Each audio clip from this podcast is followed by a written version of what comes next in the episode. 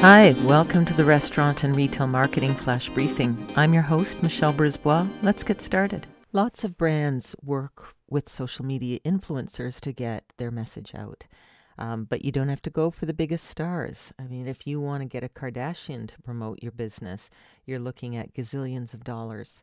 There's an article on social media today called Nano Influencers Who Are They How to Work with Them. So let's define a nano influencer. They are smaller. Uh, they might have, um, they're defined as a, a social media star that has 1,000 to 10,000 followers.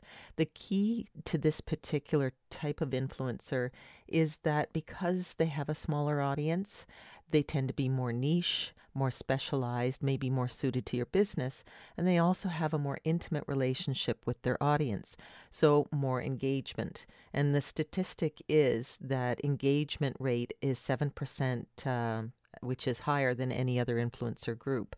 Other groups uh, might clock in at 3 or 5%.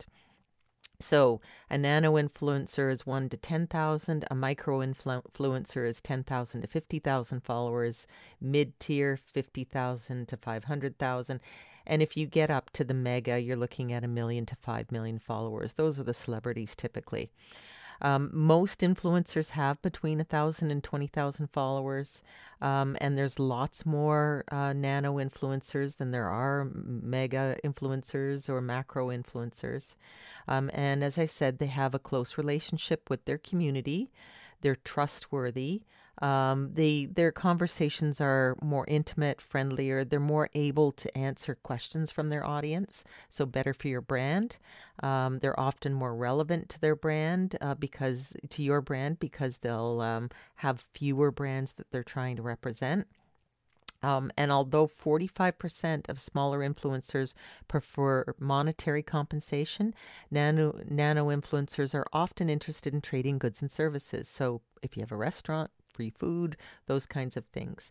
And they bring new energy. They can reach maybe demographic groups, so make sure that you're inclusive and you look for diversity in terms of who you partner with. But getting local is one best way to do it. Find influencers in your city and speak directly to your market. So that's all about the nano influencer, and we'll talk to you tomorrow. So come on, let's get out.